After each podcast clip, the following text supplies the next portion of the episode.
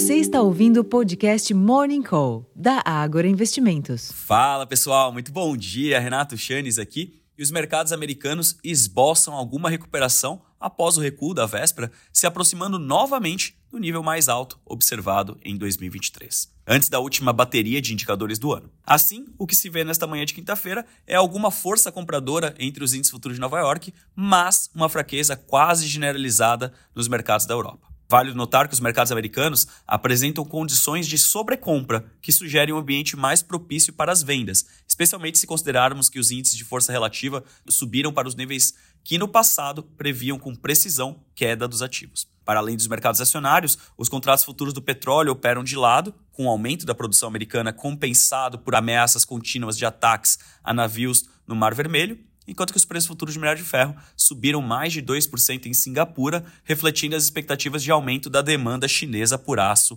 em 2024. A aprovação da MP da subvenção no Senado ontem sugere que os planos do governo de alcançar o déficit zero em 2024 ganhou mais força, o que pode contribuir para a retirada de prêmios precificados ao longo de toda a curva a termo. Além disso, a agenda do dia é relevante por aqui e pode sim determinar o rumo dos negócios, independentemente da falta de um direcionador claro vindo do exterior. Em termos de agenda, aqui no Brasil, destaque para a divulgação do relatório trimestral de inflação, o RTI, de dezembro, logo cedo, às 8 horas da manhã, seguida da entrevista coletiva do presidente do Banco Central, Roberto Campos Neto, e do diretor de política econômica, o Diego Guilhem, para comentar justamente o documento às 11 horas da manhã. Nos Estados Unidos, a leitura final do Produto Interno Bruto, o PIB, no terceiro trimestre, às 10h30 da manhã, o índice de preço de gasto com consumo, PCI, são os principais dados da sessão e encerram uma agenda muito relevante de indicadores americanos para esse ano. Na próxima semana, realmente tem menos indicadores que podem influenciar diretamente no rumo dos negócios. Como vocês podem ver, reta final de ano,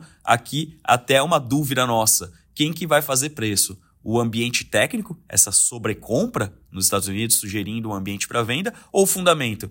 Com uma leitura de um PIB aqui ainda muito forte, mas com uma dinâmica de inflacionária de queda, que pode sugerir aqui espaço para queda de taxa de juros já no ano que vem. Essa aqui é a grande pergunta, a gente não tem a resposta, mas vamos acompanhar o desenrolar dessa sessão e eu fico por aqui convidando a todos que acompanhem os nossos relatórios, as nossas publicações. Nós temos um relatório especial já saindo no forno aqui para vocês com as nossas expectativas da bolsa em 2024, além, é claro, de algumas revisões pontuais de alguns setores e por conta disso, acessem o nosso Agora Insight, nosso repositório de conteúdos, assistam às nossas lives e também aos nossos podcasts, que eu tenho certeza que vocês ficarão bem informados e com grandes novidades para 2024. Eu vou ficando por aqui, desejando a todos um excelente dia, uma ótima sessão e até a próxima. Tchau, tchau.